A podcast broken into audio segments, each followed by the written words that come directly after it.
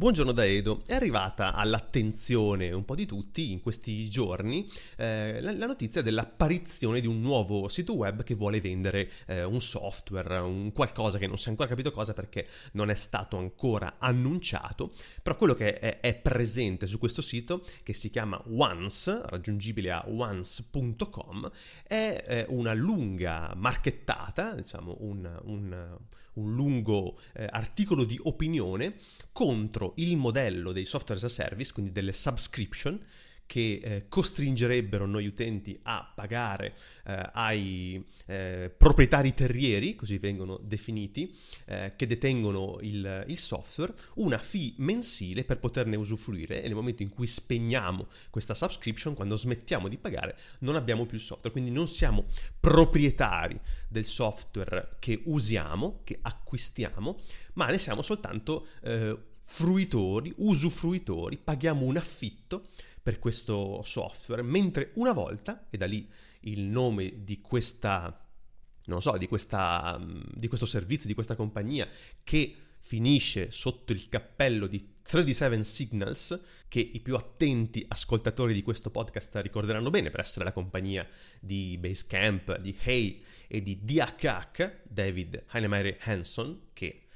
è un noto troll, non è vero benevolo questa, questa affermazione, eh? cioè uno a cui piace lo scontro, piace tirar fuori opinioni forti e poi vedere eh, cosa provocano queste sue opinioni. Ultimamente ha parlato eh, di TypeScript, ma magari ne parleremo un'altra volta. Ebbene, questo, questo nuovo boh, servizio si chiama Once, appunto, perché una volta il software veniva acquistato in modo diverso. Quindi sul sito potete trovare questo testo che va a spiegarvi come eh, oggi la maggior parte del software è un servizio, mentre una volta lo acquistavate ed era vostro. Eh, ne ho discusso ieri con un po' di amici e di colleghi e, e sono venute fuori secondo me considerazioni interessanti. Vi dico la mia eh, secondo me questa premessa, diciamo la premessa che porta poi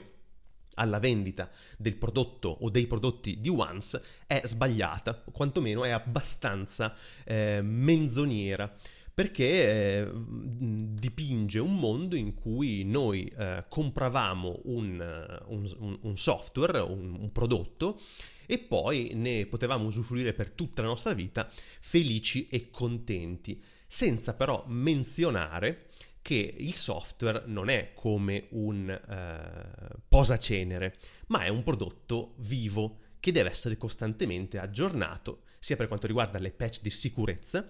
che possiamo anche definire eh, una proprietà intrinseca e fondamentale del software che quindi vadano garantite come una garanzia insomma, per un certo periodo e ci possiamo stare, però ci sono anche una serie di aggiornamenti dovuti a eh, cambiamenti nell'ecosistema del software o anche banalmente agli aggiornamenti dei sistemi operativi. Eh, se voi vi ricordate quando possedevate i software, ecco, passare magari con un software da una versione di un sistema operativo all'altro poteva a volte essere problematico e passare eh, addirittura da un, da un sistema operativo completamente diverso a un altro, quindi da Windows a Mac, non era possibile. Quindi è vero, possedevamo un software, ma soltanto in un dato lasso di tempo, in un dato periodo in cui noi eravamo in una certa condizione. Cambiate quelle condizioni, quel software non era più funzionante, non era più valido, dovevamo riacquistarlo. Inoltre, eh, noi non abbiamo mai comprato un software nella sua interezza, ma soltanto una versione del software, uno snapshot specifico di un software. Cioè, quando compravamo Photoshop, compravamo Photoshop 6, Photoshop 7, e eh, quando usciva Photoshop 8 dovevamo ricomprarlo. Con magari tutta una serie di scontistiche del caso, però eh, era comunque un nuovo acquisto, noi non avevamo un software che eh, ci sarebbe stato valido per tutta la vita, anche se uno può obiettare che se tu sei contento con una certa versione del software rimani con quella per sempre, però il punto è che eh, è, sbagliato, eh, è sbagliato valutare il software come un prodotto fermo e solido e che ti accontenti di quello, eh, lo esponi su uno scaffale e ti rimane quello per tutta la vita. Anche altri paragoni che ho sentito con per esempio le automobili secondo me lasciano un po' il tempo che trovano perché anche le automobili sono un prodotto abbastanza vivo che ha bisogno di continue manutenzioni che si deve adeguare anche a normative eh, eccetera. Mm, mm, e tra l'altro ha anche dei problemi di sicurezza che se non aggiornati ecco, comportano poi un pericolo non solo per il possessore del mezzo ma per tutta la comunità. Quindi anche lì una sorta di incentivo al cambiamento e al, sì, alla, a, una subscri- a una certa subscription per avere aggiornamenti non sarebbe male, cioè un, un'educazione ad avere sempre un costante rinnovamento di mezzi che sono anche potenzialmente pericolosi, come sono appunto i software, sapete, ne abbiamo parlato giusto ieri, eh, di tutto il discorso che si sta facendo adesso intorno alla security, quindi all'importanza di essere consapevoli che il software è un prodotto che può portare a problemi di sicurezza quindi quanto sia importante mantenerlo. Ecco, e fare questo discorso sul ah che bello erano una volta quando compravate un software e non lo dovevate mai toccare per tutta la vita. Ecco, eh, credo che sia soltanto uno spostare i costi da una uh, subscription ricorrente a una manutenzione che deve essere fatta in casa. Peraltro, eh, un punto, un, un, un, passaggio di questo post dice esattamente che eh, gli, i dipartimenti IT non vedono l'ora di poter far girare il software sul loro stack IT ancora una volta, come si faceva una volta, eh, perché sono stanchi di essere soggiogati, eh, di servire i eh, cloud dei, delle big tech regnanti. E questo, secondo me, questa è un'affermazione che avrebbe bisogno di dati a sostegno perché non, non, non, si capisce quali sono i dati che sostengono questa affermazione, cioè quali, quanti sono effettivamente questi IT department che non vedono l'ora di potersi gestire il software in casa invece di andare sul cloud manage di, di, dei big, di big tech e invece installarselo e applicare manualmente gli aggiornamenti e ovviamente tutta la manutenzione.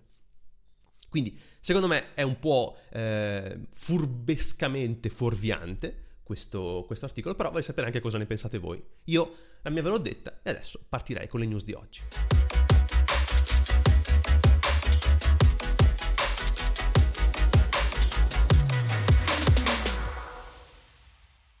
Allora, per prima cosa ho intercettato, grazie a Hacker News, questa local news, in realtà non andiamo mai a vedere ovviamente i siti di news locali, però questa è una news che mi ha colpito particolarmente perché eh, si tratta della, della, morte di una persona, una scomparsa eh, che ha fatto un certo rumore, ha fatto parlare la comunità eh, di Hacker News, un po' anche di eh, nomi importanti nella storia del web, ed è la morte di Molly Holslag, spero che si pronunci così, eh, perché è un, è un, cognome che eh, penso che derivi un po' dal tedesco, insomma, da quelle parti, quindi non, non, so molto bene pronunciarlo, spero davvero che si pronunci così. Ed è morta a 60 anni eh, questa persona che veniva anche, eh, è stata soprannominata la fata madrina del web. E io non conoscevo questo, mm, eh, questo personaggio, quello che, quello che, ha fatto, che, le sue contribuzioni alla storia del web, e mi ha colpito eh, appunto la sua storia, la storia delle sue attività a favore di, di un web più più aperto,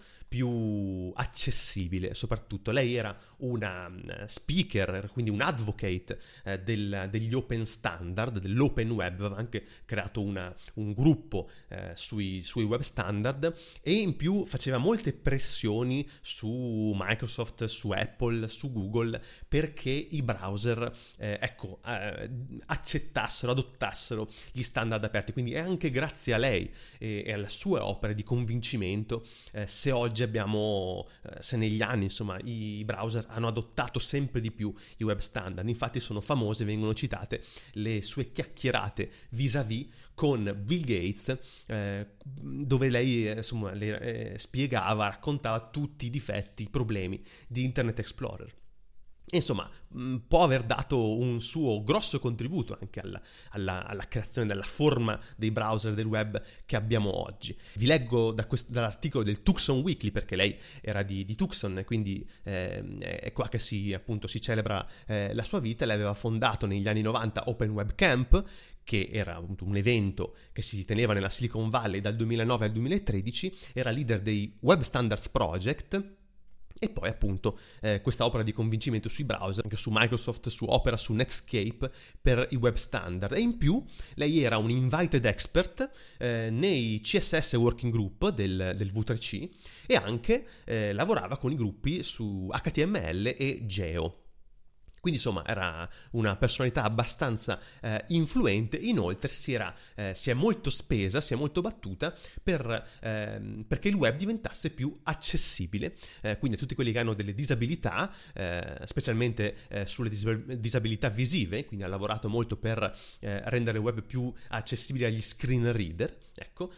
con il V3C e con le, sue, con le, sue, fondazioni, con i suoi gruppi. Quindi ehm, ci sono ricordi di lei anche da parte di alcune personalità eh, eminenti della, della, storia del web, quindi io eh, questa persona eh, l'ho conosciuta purtroppo soltanto con questo articolo quindi, e quindi apprendo purtroppo eh, della sua morte, però eh, credo che sia doveroso celebrare anche quello che lei ha fatto in vita. E quindi rendere tutti quelli che stanno ascoltando questo podcast partecipi eh, un pochino del fatto che c'è stata questa persona, questa Molly Holslag o detta anche molly.com, che ha contribuito grandemente al web per come lo conosciamo oggi.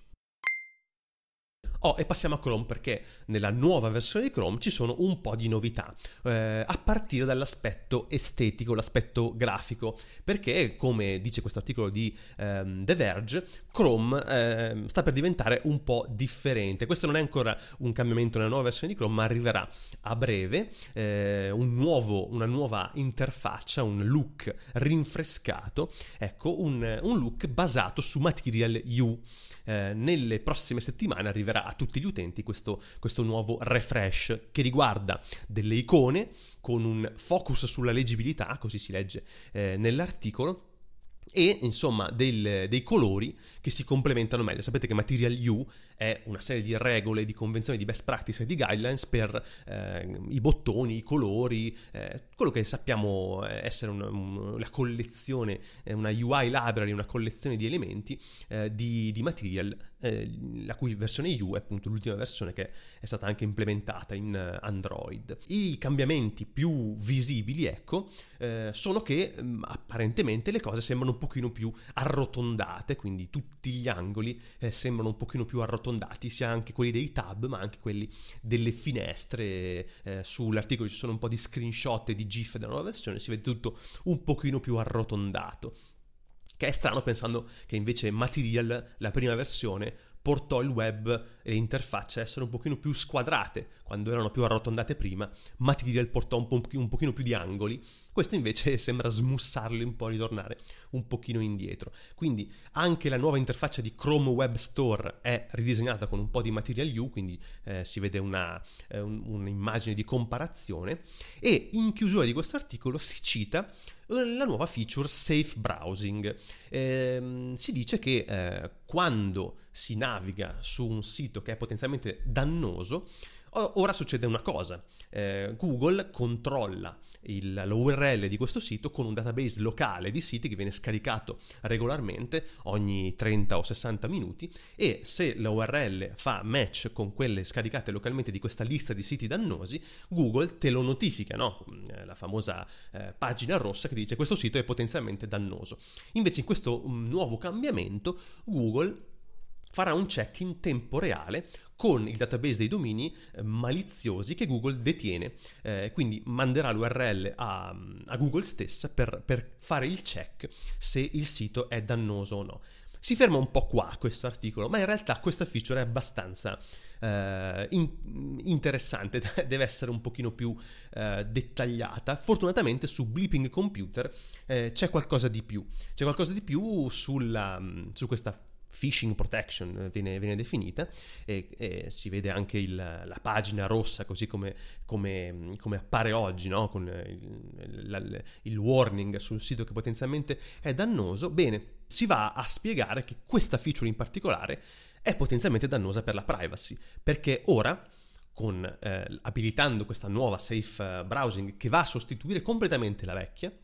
Google manderà l'URL della tua, che, che stai navigando eh, inclusi, qualunque URL, URL eh, inclusi anche i download, eh, i fetch, qualunque URL, viene mandata a Google, ai server di Google, per fare il check in tempo reale. E inoltre si dice che questo manderà un piccolo sample eh, pa- della pagina a Google per, per, scoprire se ci sono minacce, eh, magari in, in, siti che non sono ancora stati checcati da Google. Inoltre queste URL, questi dati sono linkati all'account dell'utente eh, per mh, mm, vedere appunto se, questo, se un potenziale attacco è legato all'account dell'utente. Eh, quindi questa feature si chiama Enhanced Safe Browsing, quindi va, che va a sostituire la precedente e, e, va poi l'articolo a spiegare che appunto sostituisce la, questa versione di queste liste che vengono aggiornate ogni 30-60 minuti per, si dice, si dice, da parte di Google, per migliorare la protezione, perché eh, se tra nell'intervallo di tempo in cui i siti non vengono scaricati ne nasce uno nuovo potenzialmente dannoso, Google non è in grado, eh, Chrome non è in grado di segnalarlo. Però attenzione perché questo, eh, BP Computer lo segnala, è un potenziale pericolo per la privacy perché questa history eh, di navigazione viene mandata a Google. Per esempio, Google potrebbe legarla ai eh, targeted ads, no? cioè alla personalizzazione degli ad in base alla history di navigazione. C'è una risposta che Google ha mandato a, Bleeping, a Bleeping Computer dove, dove dice che nessun nessuno di questi dati sarà usato per i targeted ads. Questa è naturalmente doveroso riportarlo, è la dichiarazione di Google, ma proprio l'ad tracking è parte diretta dei nuovi aggiornamenti di Google e, e bisogna un po' parlarne perché eh, ce l'aspettavamo, ne abbiamo parlato già l'anno scorso, insomma, delle nuove eh, feature di eh, tracking, di ad tracking implementate da Google per eh, togliere eliminare definitivamente in futuro i third party cookies, che già comunque sono stati eliminati dagli altri browser, perché né Safari né Firefox, per citare i due maggiori competitor, permettono più i cookie di terze parti, mentre invece Chrome sì, eh, perché naturalmente questi cookie sono parte fondante del sistema di advertising implementato da Google stessa, quindi togliendo questi si toglie una parte importante delle revenue a Google. Ebbene, questa nuova eh, privacy sandbox, così viene definito in Google, è potenzialmente un grosso pericolo eh, per la privacy. L'abbiamo già detto, l'hanno detto vari advocate eh, su web, tra cui l'Electronic Frontier Foundation, nonché anche Mozilla e gli altri browser. Bene, questa Privacy Sandbox è in particolare eh, quello che viene chiamato Topics API, che sostituisce il precedente Flock, è un potenziale pericolo per il fingerprinting dell'utente. Se non vi ricordate come funziona Topics API, in pratica, quando voi navigate nei siti, Google raccoglie un po' i topic a cui voi siete interessati, tipo se visitate il Financial Times, Google eh, segnerà che voi siete interessati alla finanza, butto lì, e eh, mette questi topic in una lista. A quel punto i siti che vogliono presentarvi degli ad andranno a interrogare questa lista attraverso appunto le Topics API e vi mostreranno degli ad legati ai vostri topic di interesse. Una delle, appunto, delle, delle, delle critiche maggiori a questo meccanismo è che facendo così potrebbe essere possibile soltanto leggendo la lista di interessi identificare un utente perché se gli interessi sono abbastanza, sono molti, potrebbe essere facile risalire a un singolo utente che è caratterizzato da uno specifico set di interesse quindi poi eh, tracciare il comportamento di quell'utente, le visite di quell'utente in giro per il web.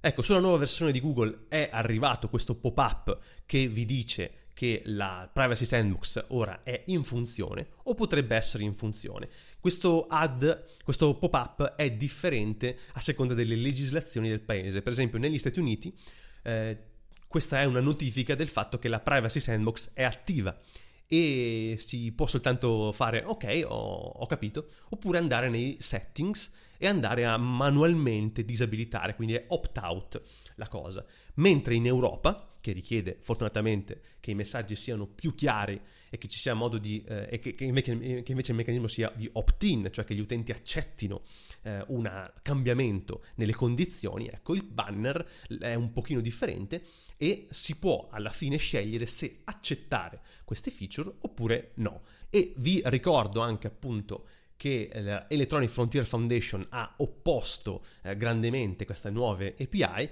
e in particolare mi piace puntare l'attenzione su un concetto chiave, cioè il tutto il lavoro che sta facendo Google per passare da una modalità di tracking a un'altra modalità di tracking fondamentalmente, tutti gli sforzi che sta portando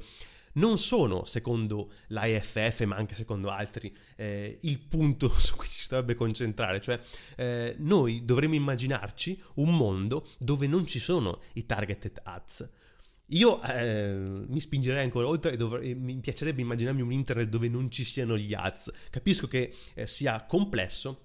però a questo punto, e visto anche la miriade di schifezze che stanno facendo gli advertiser eh, o i, i, social come anche quelli di Google, mm, poi magari parleremo di quello che, che, ha fatto, che sta facendo YouTube eh, riguardo appunto le pubblicità e l'advertising, ecco probabilmente eh, credo che sia, anzi io sono convinto che sia diritto di ogni utente di bloccare, di cercare di bloccare quanti più ad possibili, perché il web dovrebbe essere un, uh, un territorio liberamente esplorabile, eh, fonte di condivisione di informazioni e non di eh, tracciamenti e di continui bombardamenti di pubblicità. Almeno questo eh, io la penso così, però non è quello che pensano probabilmente la maggior parte degli utenti, perché come mestamente chiude l'articolo, probabilmente neanche questa mossa di Google eh, porterà molti utenti a passare a Firefox.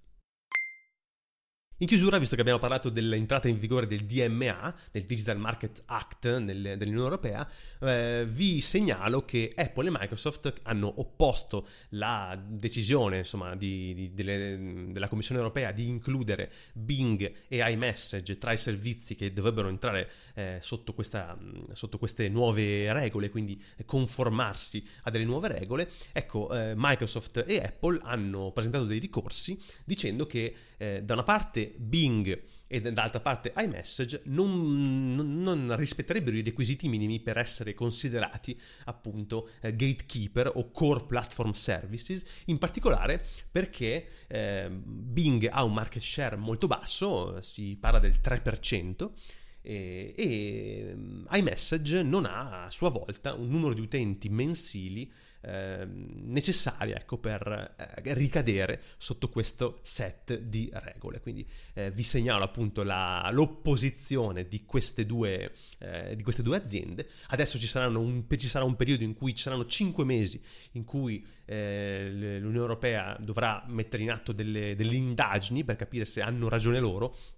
o se abbiamo ragione noi, però comunque, come riporta anche Ars Technica, insomma, eh, sia Apple che Microsoft hanno opposto queste decisioni. In particolare su Ars Technica si parla questi, dei, delle cifre di questi limiti, in particolare di 45 milioni di eh, utenti attivi mensili, che, che quindi eh, queste piattaforme, secondo i loro possessori, eh, non avrebbero. Bing un 3% e, mm, e iMessage appunto non vengono diffusi numeri sugli utenti, ma appunto non rientrerebbe in queste, in queste cifre. Non ci sono per il momento commenti da parte di, eh, né di Apple, né di Microsoft, né della Commissione europea, quindi staremo a vedere. E insomma, questo è tutto anche per oggi. Grazie per avermi seguito. Direi che passate un buon weekend, state serenissimi, state al fresco, perché è tornato il caldo. Questo non mi piace, però vabbè, peccato. E noi ci risentiamo la prossima settimana. Ciao.